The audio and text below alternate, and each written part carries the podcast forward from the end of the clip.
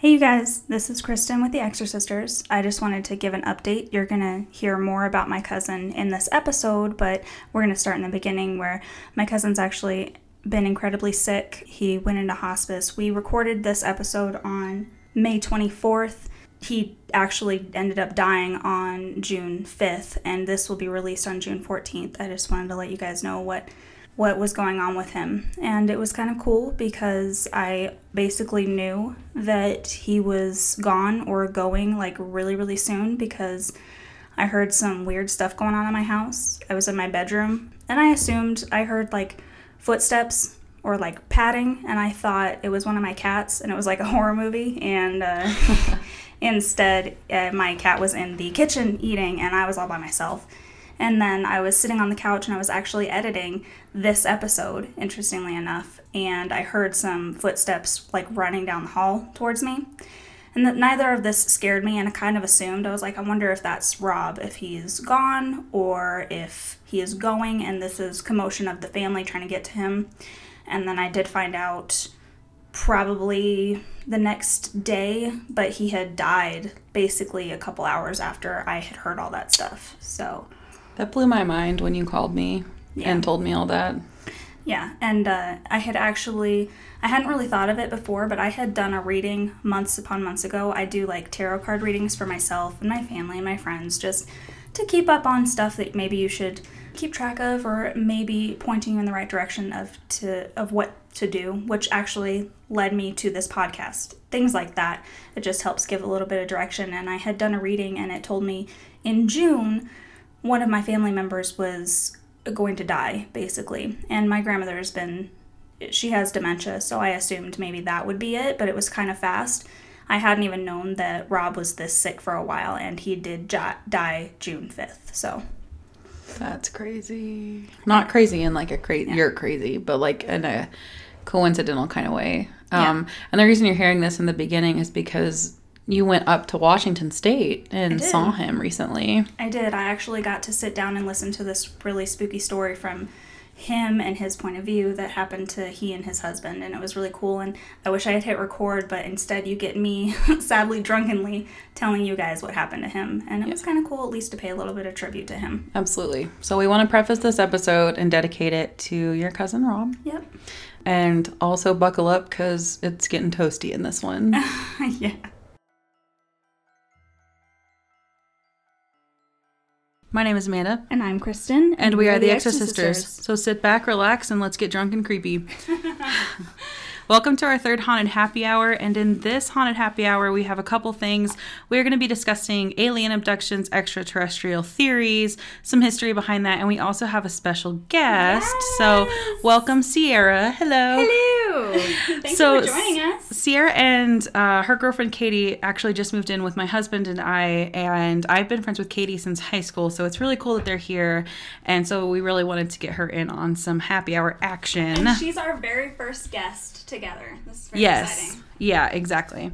I would just like to start off by saying there are children playing outside. It is now officially summer, so that might happen. We don't have a studio because we don't make money. So someday, sponsor, hit us up. Um, but so you may hear some children playing outside, but it's starting, the sun's starting to go down, so that should be pretty quick. And we also changed our mic settings a little bit, and there are, um, we're a little bit farther away than we usually are, so please excuse the extra echo. But this is, again, one of those less edited, more laid back. We're drinking, I actually graduated from sweet wine to just straight up rum on ice. yeah. yeah, so um, I'm drinking Bacardi lemon on ice and Kristin, you're drinking some wine, I'm and still then stuck on wine. Yep. You've got a reds, yep. but you have actually also partaked in some of the Colorado fun here. So oh yes, we're all oh, yes. um, under the influence here. So welcome. uh, I'm super excited about this one because when we did the fourth kind, we got really into yeah. aliens in general. We had lots of conversation about exactly. it. Exactly. So this will be fun. And Ciara, this is kind of more impromptu thing for you. So I'm interested okay. to hear some of your thoughts about this. Okay. Um, since you didn't prep anything. So, but first, Kristin's going to start off with a little personal story that she has. All right, to start off this haunted happy hour, we've had other ghost stories before, and I'm going to start out with one from a cousin of mine. He actually just went into hospice, and this is a little tribute to him. honestly, of the time of this posting, he'll probably be gone, sadly. But I know that he's definitely in the spiritual, so he'll still be around somewhere. It's really cool that you're memorializing him forever in audio, though, because straight. it doesn't matter. Like even if we could quit this podcast, the audio will be Oh there God. on the internet mm-hmm. forever. I went to visit him recently in Seattle, and Yeah. he told me this whole story, and I so regret. Like halfway into it, I was like, I should fucking be recording this, but I didn't, and I failed. But it's okay. but telling his story is still Exactly. cool, Absolutely. though. And we're gonna Yeah. do that. And he has many more stories than this. And you got to hear it in person. And Like, it that's was Yeah. so cool. And that's special there for like, you. Like we don't all Yeah. need that, but you need that. Exactly. You know, so It would have been great if I had to play on my fucking phone, but oh well. I'm gonna tell the story. He has so many, but this is pretty scary. I'm so ready. I'm gonna go step by step because obviously I'm not him. I wasn't living in it. I'll Yeah. probably miss some stuff, but I'm gonna try. So this all started out. He and his boyfriend at the time, Mm-hmm. they are married now, but his boyfriend at the time, they were separated and they lived in different places. And the place that he lived in, his boyfriend lived in, was incredibly haunted. And it started out one night, they got like going to karaoke. And they went to karaoke, and his boyfriend Tony went up on stage. And as he was going up on stage, he felt like a pat on his back, like someone had touched him. Absolutely not. No one was near him. Rob was watching him. He's like, There's no one nearby you. Rob is your cousin. Rob is my cousin. Okay. Tony is his husband. Tony went up, did his thing. He came back and he's like, Did someone touch me? Was someone around me? What happened? And Rob's like, No one was around you. What are you talking about? They went into the men's room afterwards and he Tony pulled up his shirt. There was a fucking pentagram in the back in his back.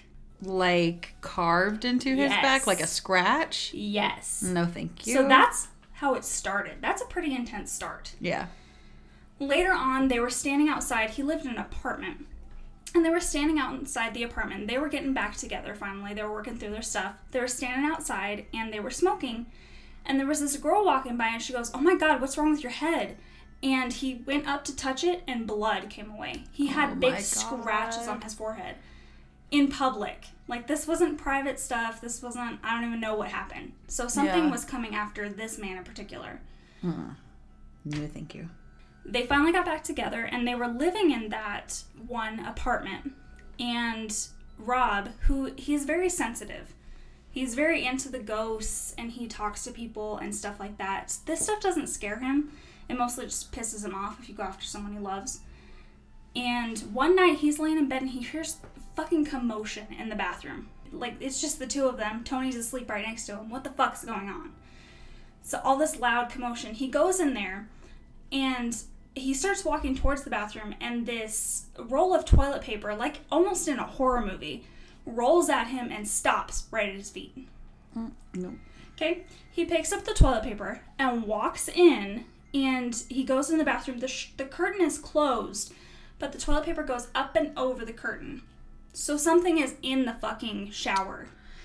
There was something in my shower and I'm triggered. he opened the curtain and i think this was the creepiest part. He opened it and that toilet paper roll was like almost completely undone it was just this heap of toilet paper. Nothing was broken. So someone basically was standing in that shower just like feeding it out. Hmm. There was all the shampoo. Everything you would think would be in a shower was on top of it. Still nothing was broken. Hmm. Oh my god.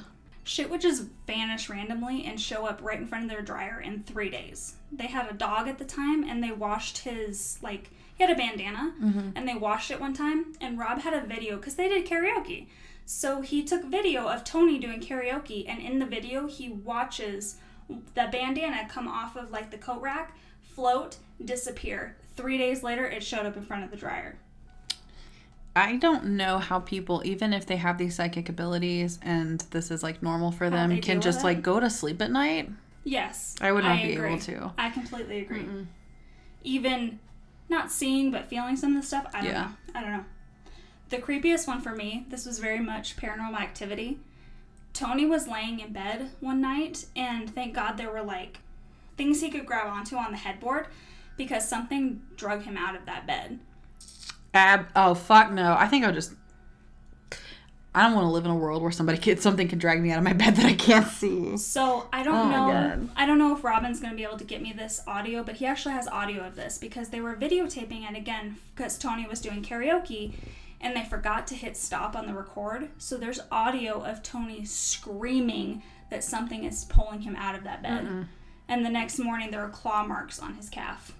So after all this happened, Rob knows all kinds of stuff. I mean, he smudged that place so many fucking times. He has so many psychic friends that he brought in.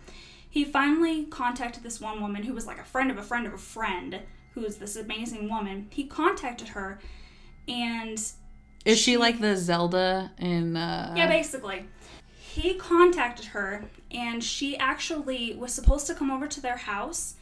And like the day before, she called Rob, and he could hear in the background some fucking shit going down, like shit being thrown around her house. And Oh she's my like, god. "So it's here, Oh my god. and I have to come to your house tomorrow, and we have to take care of this." So somehow it heard what he was saying, what he was talking on the phone, and it tracked her down at her own house. He had never met her before and it tracked her down at her own home. She came to his house. I think it was the next day. She did it fast. She was like, "Let's get this taken care of because it's Yeah. affecting me now." She went into his house and she got she got rid of it, but it was a whole process. And Mm-hmm. basically, they found out that it was this um, basically neo Nazi that hated him because he was gay Oh, and was man. going after Tony because Rob had dealt with this. He was strong. He wasn't weak like Tony. So he went after Tony because Tony was weak. And literally, as he was going, so this woman actually had to, it's fu- fucking funny, had to bring in this dude's mom from the fucking afterlife Oh to take him away. And as he was leaving, he fucking, Tony was standing in the middle of the room, nothing around him. He fucking just pushed his head down on the floor and just like hit him one more time. Oh my god. He's like, I'm not going out without being petty. Yeah, he's like, uh, you're a fucking asshole. I fucking hate you. Here, go. Homophobic Yes. spirits. Wow. Absolutely. Even in death, people are still assholes. Yes. And that is the God. story from my cousin. Well, if you can get the audio, Oh my god, I'm gonna try so hard. yeah, we'll put it in an episode and we'll let people know Pictures and it's audio. coming. There's pictures of these scratches. They had uh, die fag written on him one time. Oh my god, God. there's so much shit written on him that are pictures. Can you imagine? Well, I cannot. But being a gay person and not even being safe in your own home because they're homophobic fucking spirits. Right? Isn't What the that fuck? Some fucking bullshit. Yeah. Like you just think you're fine, you're gonna sleep at night. No, something's dragging you out and trying to fucking kill you. That's so messed up. Well, hopefully Tony's mother fucked that spirit shit up. no, it wasn't Tony's mom. It was the neo Nazis' mom that had to come. oh shit, I missed that. Like His bas- mom was like, "Stop being an asshole." Like they basically like, I'm gonna call your mom and tell on you. They fucking did. The psychic did that. She's like, I'm gonna call your mom, and she fucking did. good. It's not great. Yeah. So most people know how Kristin and I feel about aliens because we talked about it in the fourth kind episode. Yes. I am kind of of the mindset where um, I have never had any experiences similar to the paranormal. I've never had any experiences of my own, but I think that it is pretty shallow-minded to think that we are totally alone in this vast universe that we don't even know anything about. That's ridiculous. Um, especially because we've found signs of sustainable things on other planets even within our galaxy. So mm. it just it seems like there would be something else out there. There may not be. Maybe it's just vast empty blackness but i just really doubt that especially since space is one of those concepts that as humans we kind of like god we just can't even wrap our minds around Right. its vastness. And so i can't imagine that we're alone does that mean something's hostile or trying to get not necessarily they could not know anything about us just like we don't know anything about them but then there are those theories of they're watching us like we're animals in a zoo like it's just you don't know so I, I'm just kind of the mindset of I think that it, like I said, it is um, narrow-minded to think that we are totally Right. alone in this entire universe. Yeah. And so, what, as a kind of third party here, Ciara, what do you think of extraterrestrials? I honestly am on the same page as you as far as thinking like knowing that we're not totally alone as far as Yeah. knowing what is out there. Yeah. That's not, you know, I have zero idea. I have Yeah. no idea. But that it would be silly to think that there's nothing else out there. Right. We're it. Like how egotistical. There's no Yeah. there's no way. There's Yeah. no way that we're it. Mm-hmm. And like I said, even if they don't know anything about us and we don't know anything about them, like we have no idea each other exists, they're probably having those same conversations about who is out there. Is there anything Right. else out there beyond like Yeah. our own moon and our own sun? Like another Exactly. galaxies that are right. undiscovered? billion light years away. We can only get so far into our own galaxy. Like it's just so mind blowing. So aliens is one of those things It's kind of like death. It's scary to think about because you don't know mm-hmm, what's mm-hmm. there and you will never know what's there until you cross over and even then I don't know what that plane looks like.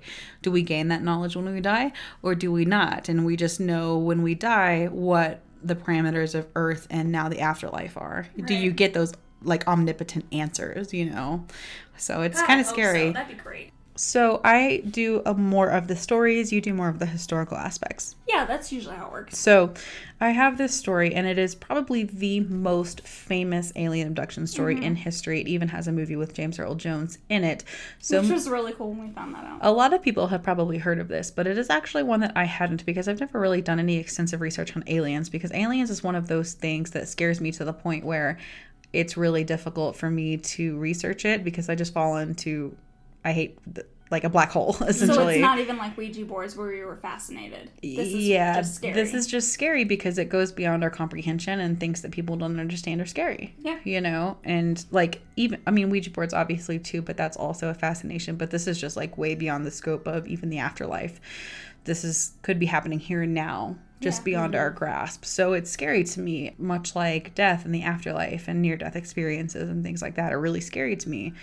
Um, especially when people come back and say they've seen God or hell or aliens. Like it's just something Right. I can't wrap my head around. So I haven't really done much alien research. So this story was new to me, but it probably won't be new to a lot of people. But it's still really interesting. And you can't really talk about aliens, abductions, UFO theories without talking about Betty and Barney Hill. Absolutely. So I'm actually going to read an article, not verbatim, but go through this article that was actually just published March 19th of 2019 to National Geographic.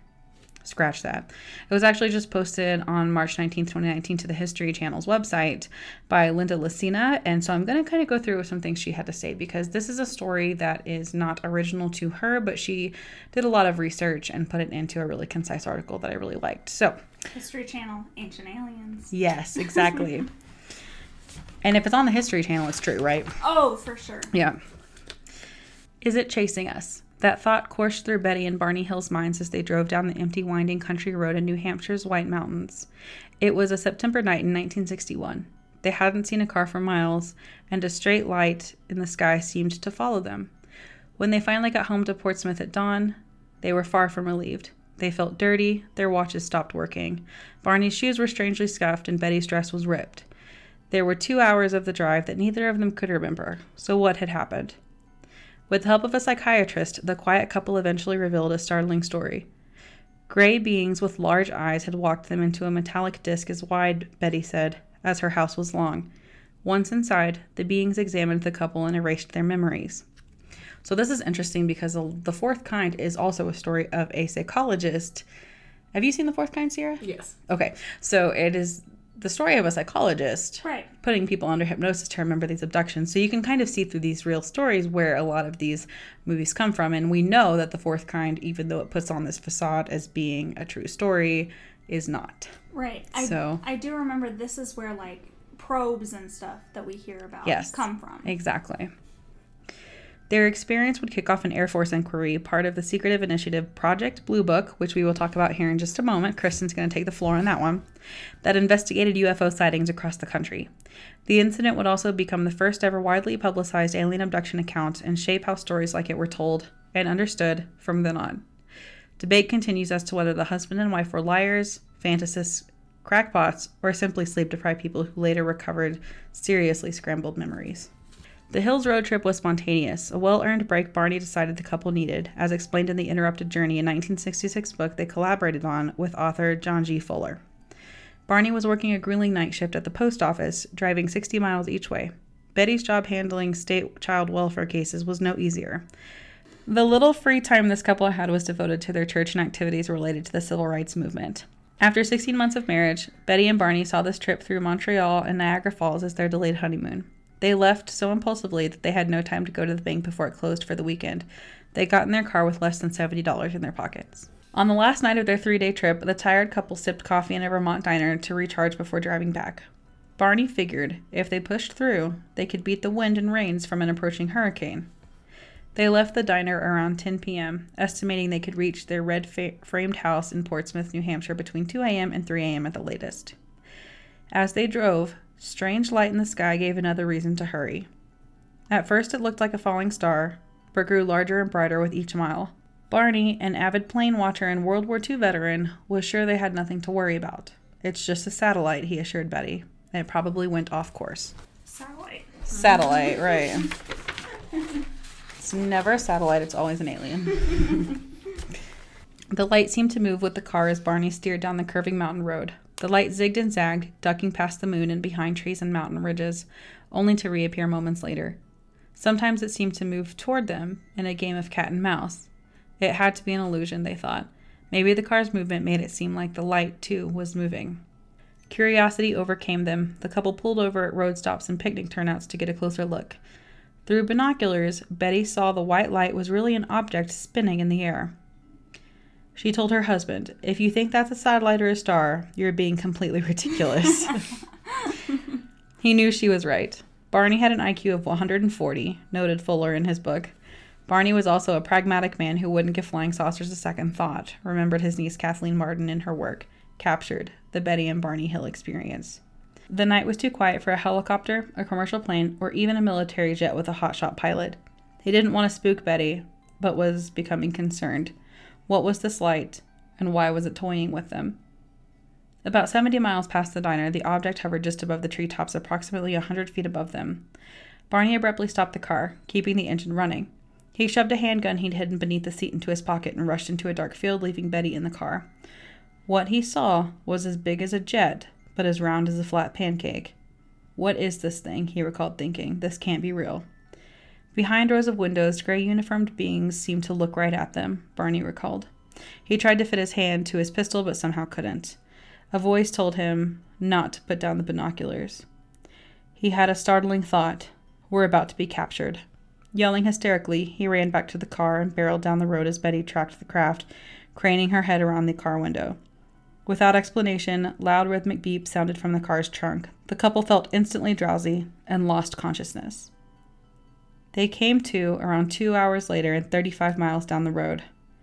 Back home in Portsmouth, they tried to make sense of the night. Barney felt compelled to examine his body's lower half. Both seemed aware of a puzzling presence. So, real quick, Yeah. interesting to immediately be like, what happened to my ass? I was thinking. I literally did this. Um, what? Something happened to either my ass or my dick, and I don't know which one, but I know somebody fucked it up. I mean, this is gonna sound mean, but it's like when you go to the dentist and people are like, they're gonna rape you in your sleep. Figure it out. Well, it's probably good that they looked, I guess, because this is where we got, I think, our probe theories here. oh my god. Poor Barney. yeah. In the weeks and months after, Betty, an avid reader, checked out books from the library, discovering the civilian UFO group National Investigations Committee on Aerial Phenomenon, so NICAP, which looks like kneecap to me. she also reported the sighting to the Air Force, worried about radiation. In the coming years, with Betty suffering from disturbing dreams and Barney developing an ulcer and anxiety, the couple sought mental help. The two met with Benjamin Simon, a psychiatrist and neurologist who specialized in hypnosis, a mainstream technique at the time. Through months of weekly sessions, Simon helped the couple piece together what they think had happened. A vessel had landed on the Hills car, putting them to sleep. Afterward, gray beings walked them up a long ramp and into the spacecraft. Once inside, the hills were separated, taking turns in an examination room that had curved walls and a large light hanging from the ceiling. Each was asked to climb up on a metal table. The table was so short, Barney's legs hung over the side. During the examinations, the beings removed Betty and Barney's clothes, plucked strands of their hair, took clippings of their nails, and scraped their skin. Each sample was placed on a clear material, not unlike a glass slide. Needles, connected to long wires, probed their heads, arms, legs, and spines. Gross. Yeah. Mm-mm. F that. One large needle, around four to six inches long, was inserted into Betty's stomach. Why? This pregnancy test Fuck that. left her twisting in pain. If these aliens are so advanced, I don't know you can just look at pee. Exactly. Throughout, a being Barney and Betty called the leader watched from the side. After Betty's examination ended, the beings rushed back into her room, excited. They discovered that Barney's teeth could be removed. So their dentures. Okay.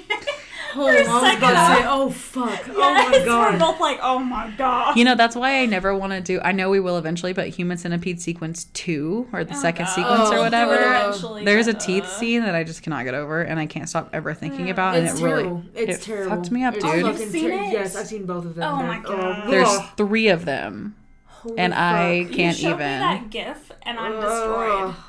Yeah, It's a That's terrible movie. It's terrible. terrible series, but like in like a disturbing way, not in like Yeah. a that's a garbage movie, but no, just like, in a oh, disturbing, fuck. like it's it's disturbing as fuck. Mm. Yeah, it's a so good movie to they've all made our list of disturbing movies. All the human centipedes have because we have that list too. Gross. Yeah. But this in this, I believe they're talking about dentures because I believe I read something about oh, that. okay. So going That makes me feel forward, better. I don't know. Okay, it does explain here. So they discovered that Barney's teeth could be removed. Betty laughed, explaining that Barney had dentures, a fact of human aging that being struggled to understand. I would not be fucking laughing. Okay, can I digress for just a second? Yes. Because, okay, so you guys can be mad at me, whatever. We talk about creepy shit. I believe in the ancient alien stuff. Okay. Yeah. So if anyone has ever heard of the Star Child, it is a alien skull, quote unquote, that has been found. It was found in Mexico, and it was found in a cave, and it was actually found with two rows of teeth. So basically, the man who who has it now, he didn't found find it. It was um, a Mexican woman who found it, and they gave it to him. The man who has it now has brought it to all these experts, dental experts, skin experts, anything he can find. Just even ophthalmologist experts on eye sockets and stuff. He took it to a dental expert, and the man looked at it and he felt around for a while, and he looked at it and he goes. So there's two rows of teeth here. So basically, either we're looking at a child, which makes no sense because the skull was too grown Yeah. for like sutures that we would see on a child. Right. So it's got to be an adult. And for to be an adult, the only reason they would have those two rows of teeth is because they live for so long that they need a second row to come down later. So that would make Holy sense on why they're worried about dentures. They're like, what the fuck is that shit? We have two sets of teeth. Wow. Ooh. Holy shit. So I hate all of that. Later, alone with the leader, Betty asked where the craft had flown, admitting she knew little of the universe. The being joked with her, saying, If you don't know where you are, there wouldn't be any point in telling you where I am. Later, under hypnosis, she drew a star map shown to her on the ship. In 1965, the Hill story was picked up by a Boston newspaper. After that, everything changed. The quiet couple's story became the subject of the best selling book and a movie starring James Earl Jones called The UFO Incident. The upstanding civil servants had become celebrity abductees. What's interesting to me about just like all of this is how close almost all alien abduction like movies and books are to this occurrence. Right. And what's also interesting to me is even in like film, you know, they always okay, let's I don't know if any either of you watch Archer.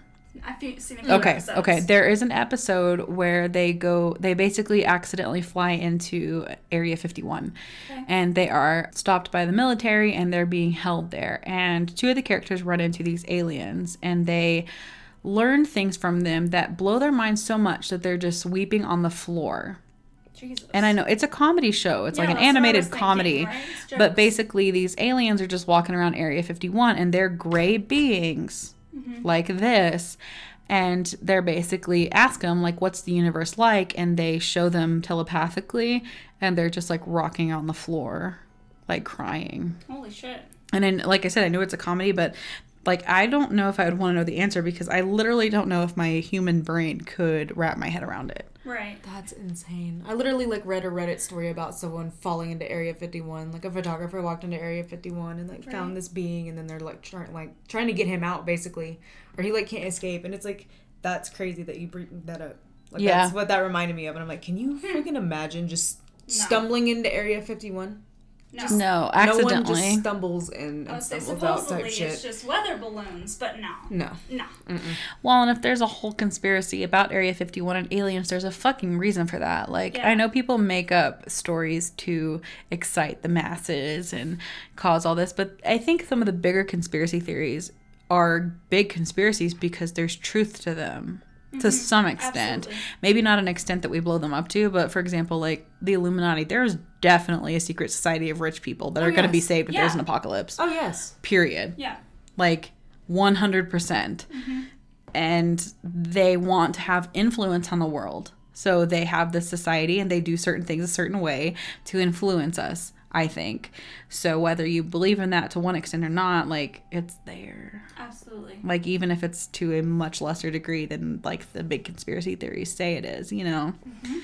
So you've got some before. Let's talk about. I know you have stuff in different orders, but because I mentioned it, let's talk about. Let's talk about Project Blue Book since I mentioned it in this story, and I know you have some stuff on Project Blue Book. So let's get into that a little bit, and I will turn the mic over to you, so to say. Okay, so I decided to look at Project Blue Book because this is a very cool thing. My grandfather was actually a part of it. Really? Yes, he was in the Air Force, and Project, Project Blue Book had three separate sets to it, but the one that he was in was the major one that was in 1952, and he was actually a part of that. So that's something cool that we got to learn about in my family. So basically, Project Blue Book was literally set for two things. That this is this is all it was for. It was literally to see if UFOs were a threat to national security and to analyze UFO data. That was it. So they knew that this was a thing. They knew that this was happening. So is it a threat? And let's look at the statistics. That's all it was for. There were 12,618 UFO reports collected overall over the history. 12,000. 12,000 of these UFO reports, part of the hills. So I have a question. Okay. So, how, how, and you may not know the answer to this, this is just something I'm thinking about. How do they distinguish a UFO sighting from someone just saw a plane or a helicopter or a shooting star or something like that? Is there a way to distinguish that that we know of for the military? I don't know how they distinguish it, but I do know that I do have some statistics on it, but it's literally just very generalized terms. Got it. Most of those 12,000 were normal phenomenon or aircraft. That was Okay. it. There was a small percentage that was secret reconnaissance. So we're talking, I mean, this is Cold War stuff. So this is the Yeah. Russians and the Americans were going at each other. A very, very small percentage of that. An even smaller percentage were unexplained. What the fuck does that mean? So, if the Air Force doesn't know that something's in their airspace, Yes. Or know what it is that is in their airspace. Exactly. Even the Air Fuck Force that. is going, we don't know. And in the 1970s, they had to release all this stuff. That's how I know my grandfather was in it because he was able to say I was in it. Mm-hmm. But they didn't give names, they didn't give dates, they didn't give locations on anything unexplained. All that shit's redacted. They Yep. can't. Everything. so what the fuck happened? yeah. And what's another like super scary thing is it's not like shooting stars or anything can get are picked up in in radar like Right. so i'm sure a lot of people called and saw a shooting star and they're like oh my god i just saw a ufo but Right. they these have to be recorded in their radar Yes. so it's not like anything like a shooting star or just a normal commercial or even military airplane are going to be accounted for i mean you know all of those things are accounted for so what does unexplained mean to the military Yes. I'm curious Sadly, we'll never know. And- all these guys that were a part of it, my grandfather has is probably have dementia now. So yeah of course These guys won't know anymore. It's all gone. And another thing too that's scary is just talking about things we don't know about our government. We have a very close friend who I know is listening to this. Shout out to you, um, whose husband is very high up in the Air Force, Yes. and he will not let her travel to certain places because he knows shit that's going on in the world that none of Right. us know about. Very intricate things. She doesn't even know what job he does Right. because she can't know. And that's probably one because it's dangerous, and two probably because it's extremely confidential. So, what do we not know about? What do they know that we don't know about extraterrestrials? just for a moment. Yeah. I just want to explain my grandfather's job for a second. Yeah. Okay. Because he was so secret. Yeah. He was the youngest chief master sergeant. So that's one of the highest levels you can get without a degree. Yeah. He was the youngest in the history of the Air Force. So for him to get that high, what information does he have? Slash, how did he get there? I don't want to know. To be honest with you, Exactly. I really, I, I think if your grandfather told you, even if he, wouldn't could tell you, to. I know, but even if he could tell you, I don't know if you'd want to know. To be I honest, don't. I don't know if I would either. I think that there is a certain truth to ignorance is bliss because Absolutely. how do we go about living our lives when we know something is up there? yes. Like you just don't leave your fucking house. Yes. You know, how do you just go to work knowing that something is watching you or studying you Yes. or is there and we can't do anything about it Exactly. because our technology doesn't even come close to theirs? Exactly. If they have found us and they are not in our galaxy, see, we haven't really explored past our galaxy because our technology just cannot do that at the moment that we know of. Mm-hmm. That we know of. You know, it's like, then they're clearly more advanced than we are right. if they can find us and we can't find them. Right. So I don't want to know who's up there watching us because then I would just never be comfortable. Yeah. There's nowhere on earth you can go. Yeah. It's not like somebody, let's say somebody's in Colorado Springs that you're scared of, or even in the United States. It's not like you can go to Canada, Mexico, New Zealand, No. Europe. Like it doesn't fucking matter where Right. because This they're watching the entire everywhere. Earth. Mm-hmm. Yeah, and they're watching us kill our planet. But that's another podcast. I mean, didn't you comment on that in in the fourth kind about how basically we're zoo animals and they're watching us Yeah, to see so when we're ready? There was an article that came out actually pretty much the day we were going to do the fourth kind that there is a theory that has some I say this but it was like a Unilad article so take that as you will um but that we are being observed like we observe animals in the zoo and not even necessarily for entertainment purposes but just for like studying purposes. Right. Maybe to just find out about us as a species like we try to do with like ocean creatures for example when we just watch them or just really any animals learn their behavior um, outside of captivity in the wild in their own natural habitat. That's why we have um,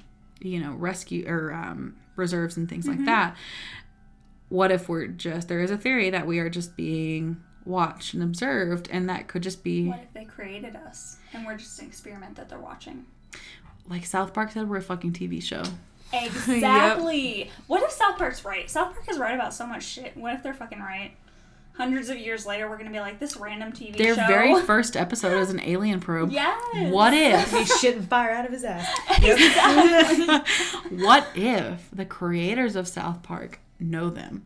Ooh. okay, we're on it now. I'm on to you, Matt Stone.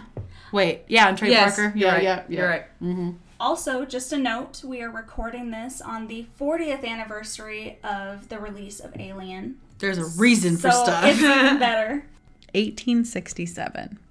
Ooh, we're going old. We're going old. So some historical things about UFO sightings.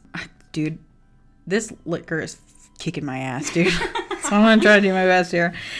On se- on see on April 17th, 1897. On April 17th, 1897. So 1897. This is documented from the 1800s. Granted, it was the late 1800s, but I mean, if we're, I don't know, because there weren't like fucking commercial jets flying over in 1897, This is a right? good 120 some years ago. Yeah, dude. On April 17th, 1897, a UFO clipped the windmill of a local farm in Aurora, Texas. It's always fucking dude, I okay. bet Everything, all the weird shit. You're f- are you from Texas or have you just been there most of your life? I've- okay. I was so born we're in Texas. we're both from Texas. Yes. Um, I was born in Dallas. I was not. I'm better. No, we were our own country. Yeah, to literally. step off in Colorado with your pots. With your pots. um, in Aurora, Texas, a lot of things happen in rural areas. Um, maybe because they realize if they fly over a city, everybody's gonna gawk at them. I don't know if you know. East it's Texas easy. is the place to do that shit. East Texas, dude, for real. Can East I just Texas. comment also? It's Yeah. probably because there's so many lights up in cities, you don't even fucking see it. Yeah, that's also true. Maybe they're just chilling up in the cities. Yeah. Um, yeah. Um, a UFO clipped the windmill of a local farm in Aurora, Texas, and crashed. The not of this world pilot died in the crash and was subsequently buried with Christian rites in an unmarked grave at Aurora Cemetery. Both Dallas and Fort Worth newspapers would go on to cover the extraterrestrial story. Bringing religion into it, huh? Yep, yep. You're not gonna bury him without Christian rites, Kristin. God. The Battle of Los Angeles, 1942. On February 24th, 1942, less than three months after Pearl Harbor and the United States entering World War II, air raid sirens rang throughout Los Angeles County. at three o'clock in the morning. So not only is it the 3 not only is it the witching hour, the demon's hour, it's Mm-hmm. also the alien hour, apparently. Fucking 3 Dude, Dude. my dogs always wake up around three o'clock in the morning, and I'm like, it's probably just their pee schedule by now, but it I always scares it. me. I will not get out of bed at 3 a.m. I don't care. At three in the morning, the 37th Coast Artillery Brigade began firing over 1,400 shells into the sky at what they believed to be another Japanese attack. All I'm picturing is them like firing in the sky, like, ah! Yeah. nothing. Ultimately, the event was determined to be a false alarm, but to this day, conspiracy theorists believe the military's target that night was an alien spaceship. Ciara, you are around the same area that I moved from. Have you seen the Out in uh, when you are like headed towards like Tawakoni or yeah, East Texas on in- 205? fuck is that? Where is It's that? between like Rockwall and Poetry area. Yes, it's out like Fate. And Yeah, it's out like in that. Fate Yeah. and like Black uh, Blackland, kind of. Yes. There is a. It's just a house that somebody had at some point, but it looks Bright orange. just like this UFO that I'm looking at right here in this picture. I've told you about that. I Yeah. think. I think I've showed you a picture of it. Tell me about your, your grandmother's house, right? Because my grandmother lived in Tawakoni, yeah, mm-hmm. and, and Lake Tawakoni, and we would go to visit her, and we would take 205 to her house, and we, I mean, this thing has been there since I've been like little, little, because we'd go visit her, and I mean, when I was like four or five, and we would pass the little UFO spaceship house, and mm-hmm. it's like it was scary as a kid, because why would somebody? Apparently, this was like a big a thing in the 70s. But why would somebody do that? And there were just literally stairs going up to it. It's not like it had a porch or anything. It's just this like UFO building. Two of And them it's in got- Colorado Springs. Yeah. It's got like a little bitty spiral staircase that goes up, and it's got like the door, and it's got the windows all the way around. Yeah. And it still kind of has like the separators. Mm-hmm. Yeah, like, I exactly. mean, people have been able to go in there and tear shit out now, Mm. but Yeah, Like, it's you been can see vandalized, where- definitely. like where the rooms were in there, like it's it's wild. It's whack, yeah. Aliens. Throughout the year of 1946, around 2,000 different sightings of rocket shaped UFOs were reported in and around Sweden. The UFOs were quickly named ghost rockets, or because of the location of the sightings, Scandinavian ghost rockets.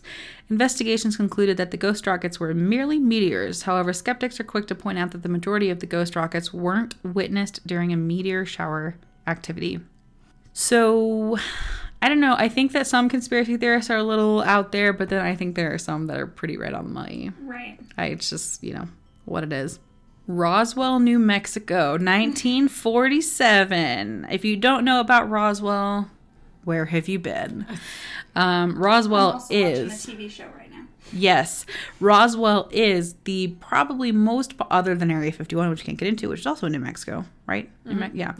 Um, Roswell is, I mean, the aliens like one-stop shop for tourism, right? I have a family friend who lives by Roswell.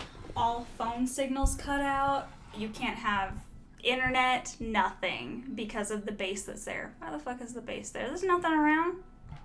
Just happens to be right next to a UFO crash site, right? Mm-hmm. Yeah. All right. Considered the world's most famous, most exhaustively investigated, and most thoroughly debunked UFO claim, thoroughly debunked. The story goes that on June 14th, 1947, William Brazel discovered some metallic debris, and after reporting it, a group of soldiers from Roswell Army Air Force Base confiscated the findings. Headlines declared the incident a flying saucer crash, while the military suggested it was a weather balloon. Weather balloon. Mm. The story seemingly ends there until in 1978 when conspiracy theorists adopted the UFO incident as their own, surmising that at least one UFO crashed that day. The military salvaged the alien bodies, and the government covered it all up. In 1997, the Air Force released a 231 page report completely debunking the UFO theory. Meanwhile, this hasn't affected the city of Roswell from embracing the nickname Alien City or serving as the UFO capital of America with its annual UFO festival, the International UFO Museum and Research Center, and a spaceship shaped McDonald's. Which is interesting because a couple things. Um, I'm all about taking advantage of people for money. I'm just kidding. um, but we are in a fairly touristy city, Colorado Springs, Manitou Springs, um, pretty touristy. Um, so any trap that, like uh, the coffin races in Manitou City, for example, tourist say, trap. Definitely bring people into ghosts and haunted stuff in Manitou. Exactly. So it's just interesting to me, you know, that they're like, okay, let's run with this UFO theory. But what if the aliens want them to run with that UFO theory and they're the ones that planted the conspiracy because they wanted people to know the truth? Can I comment about the Roswell show real quick? Mm-hmm. Because it was something really cool that I was like, huh, I could see them doing that. There's this conspiracy theorist who actually has a podcast who talks about alien stuff. And he just constantly bombards the airways with alien stories over and over and over again. So that when the true stuff happens, it's so buried in everything else, nobody fucking knows. And the government's making him do that. Dun dun dun. The government's a bunch of hoes. no, I just um, detention camp. so this one from 1948 is interesting because it's actually told from the perspective of a pilot. So imagine what you Those see up the there. ones. I feel like those are the truest ones. Yeah. Because They they, have shit in the everything to lose. They have their whole careers. Why would they say anything else but the truth? I don't know to write a book, maybe. Okay. On July 24th, 1948, while piloting an Eastern Airlines flight to Atlanta, Clarence Chiles, or Chiles, depending on how white he is, and John Whitted, Whitted? Whitted. Or. W I T T E D. or whited, depending. saw a dull red glow above and ahead of the aircraft. The unidentified aircraft was upon them in seconds, passing by the right side of the commercial plane before it pulled up, with a tremendous burst of flame out of its rear and zoomed up into the clouds. I knew you were going to say something about that. Right back to the South Park. South Park, no. The encounter lasted around 10 to 15 seconds, later being described by the pilots as a wingless aircraft that seemed to have two rows of windows through which glowed a very bright light, as brilliant as a magnesium flare. In the end, only one passenger aboard the plane, other than the two pilots, noticed anything out of the ordinary. But my comment there is three people noticed. yeah. Had it been one person, okay, you're fucking crazy, you're tired, like whatever. But a passenger and two pilots noticed. Mm-hmm. When I fly, especially at night, there's nothing to look out the window at. So why would I be looking out the window? Which may explain why only one person saw it. Mm-hmm. It's interesting because a lot of these stories happened in the 40s. There are a few consecutively from 1948 specifically. So I wonder what their schedule is. Mm-hmm. You know what I mean? Well, I mean, that's when we really got into the airs. That's true. So yeah. maybe they were like, hey, maybe they were advanced enough. Let's go check them out. In 1951, the story is called Lubbock Lights, and mm. Lubbock being Lubbock, Texas. I bet. On the night of August 25th, 1951, three Texas Tech science professors noticed 20 to 30 unidentified lights overhead in one of their backyards. Five nights later, a freshman at Texas Tech named Carl Hart Jr. photographed 20 lights in flying V formation. Hart's photos were then published in numerous newspapers as well as Life magazine. Again, another Texas. Lubbock. So I almost went to Texas Tech. My one of my very best friends, Parker, went to Texas Tech, and I almost was there with him. Um, Lubbock is out in the middle. It Texas Tech is really the only thing for miles that is of any significance. If you drive from Lubbock to Dallas, it's like a seven-hour drive of fucking nothing, and so it would be convenient. Again, one of those rural towns, but with enough people to notice, like people at Texas Tech University, which is interesting. So this one, this next one is interesting. This is the Kecksburg UFO incident in 1965. On December 9th, 1965, a giant fireball streaked across the night sky, being witnessed by thousands across six states and parts of Canada. While reported by the press as a meteor, witnesses in the small town of Kecksburg, Pennsylvania claimed something landed in the woods. One witness, a volunteer firefighter, said he saw an acorn shaped object the size of a Volkswagen Beetle with hieroglyphic. That's a hard word to say drunk. Hieroglyphics displayed around its base. Other witnesses reported a large military presence securing the area and a flatbed truck removing an object. Upon searching the area, the military later claimed they found nothing in the woods. And it is very similar to a Men in Black scene. O'Hare International Airport sighting in 2006. So we're moving up. I skipped some from the 70s and the 90s, but on November 7th, 2006, and I did this 2006 one because it's significant because in 2006 we had the internet, we had uh, HD photography, like we were really in the age of technology at this point. So for a sighting to be seen in 2006 is pretty significant. Right. On November 7th, 2000, and to not be explained also in 2006.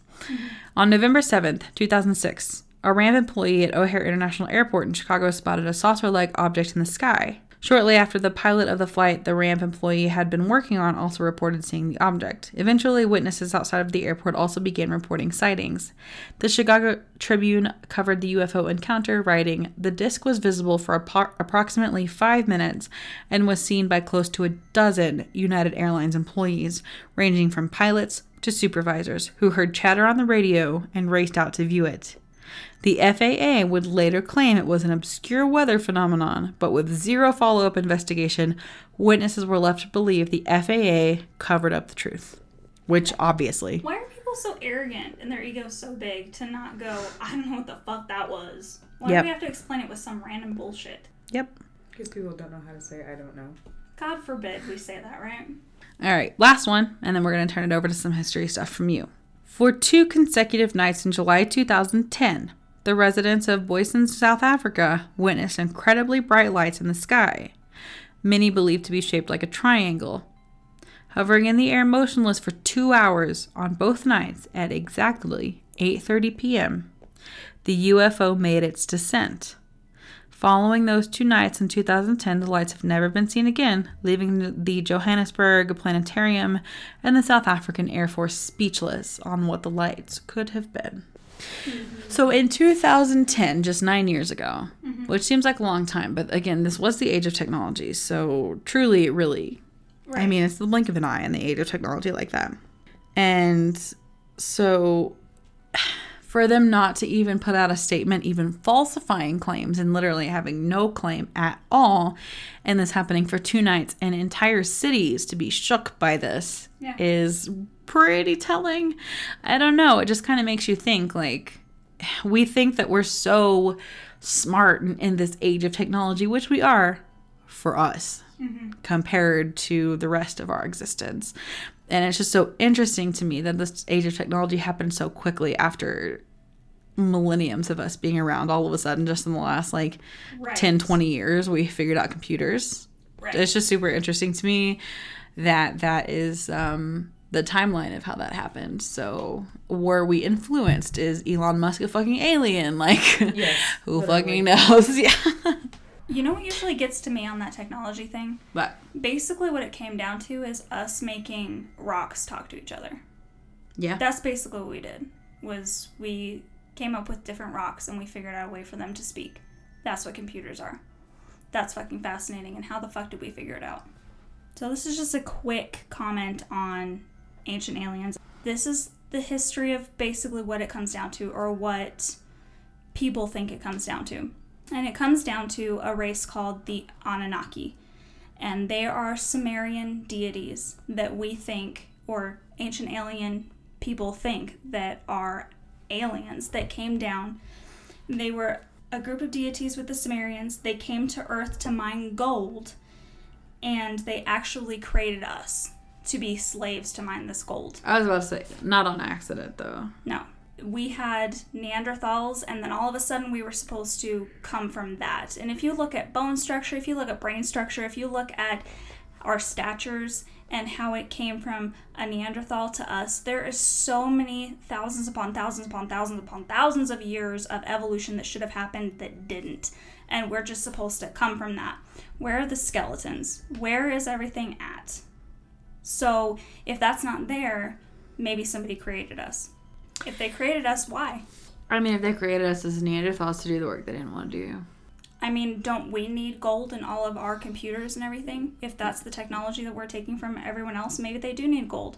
What ancient alien people believe is that they were here and then they were forced to leave when the glaciers receded and caused the Great Flood, which is in every civilization's Bible. yeah absolutely because it happened Exactly.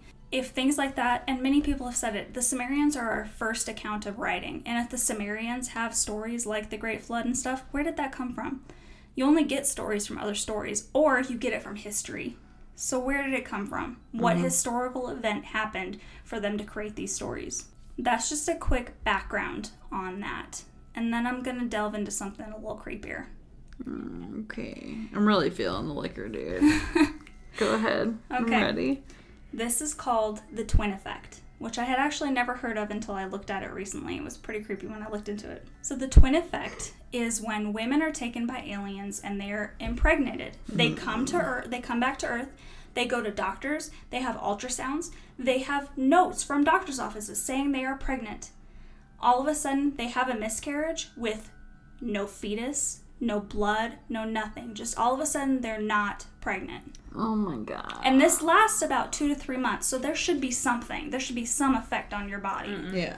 These women have invasive procedures performed, often removing the ova entirely. Later, the women miss their period. They report, obviously, to the doctors, and then something's gone. Later, after these women miscarry, uh, they've gone through everything, they are taken back on board and they view their children, and they remember these stories of viewing their their hybrid children on board years later that have grown up. And They're taken multiple times to do this. These women often go to therapists where they are hypnotized to find out that they are missing events. They even go, they have panic attacks. They go to actual physicians. They have to have hysterectomies Oh due to things that are done by their bodies.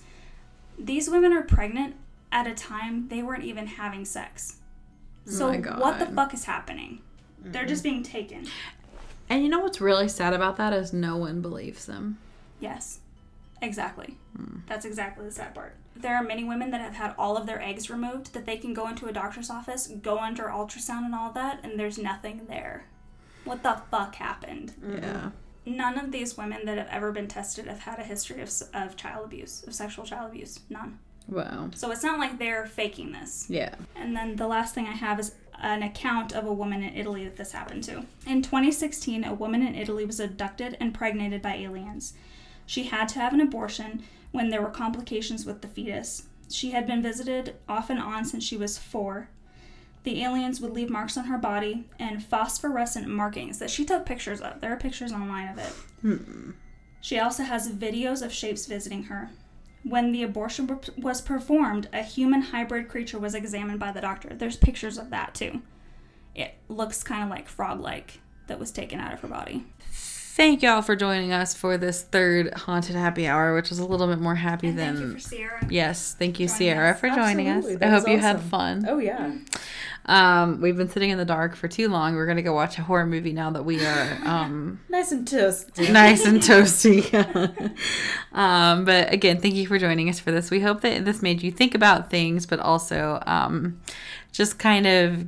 I don't know. It's just aliens are so scary and interesting. Maybe they're not scary. Maybe they're protectors. That's a that's an angle you could take too. Maybe they if they did create us, they are watching over us. And even if they didn't create us, maybe we're like how we look at like penguins or something. Like protect the cute little beings here you know um so maybe they're protectors i don't know maybe they want to kill us maybe they want our planet like you just never know and it's terrifying and that's why i can't watch war of the worlds without crying so Okay. I haven't seen that movie in so long. either of them, the good. tom cruise one or the original one The original. they're just like terrifying um both of them so um, I was really excited for this episode because it is so profound Yes. Like it's not just like, ooh, Ouija boards you are summoning a demon. Like everybody knows that. But like aliens, like we don't know. We don't know. So anyways, um And there's knowledge in the unknown that we have no idea about. yeah. That's what's fucked up. yeah, exactly. So we hope you enjoyed this. Um, we're excited for the ones that we have coming up, so stay tuned for those. And again, this is a very loose format, fun episode for us. I drank too much rum straight just from the fucking bottle with ice. um, so. Uh, if you have any comments or questions, you can feel free to reach out to us, DM us, email us. Um, our next haunted happy hour is actually going to be about haunted dolls and specifically like hand me down antiques and artifacts like that. So if you've had uh, any experience in those things, or have a story, or have a family member story, or anything like that, or maybe you just heard something interesting and want us to know about it and put it in the episode, please feel free to email us at theextrasisters at gmail.com. You can also find us on Facebook and Instagram at the Extra Sisters Podcast. You can find us on Twitter at the Extra Sisters, and you can also find us on our website at, at And until next time, stay creepy.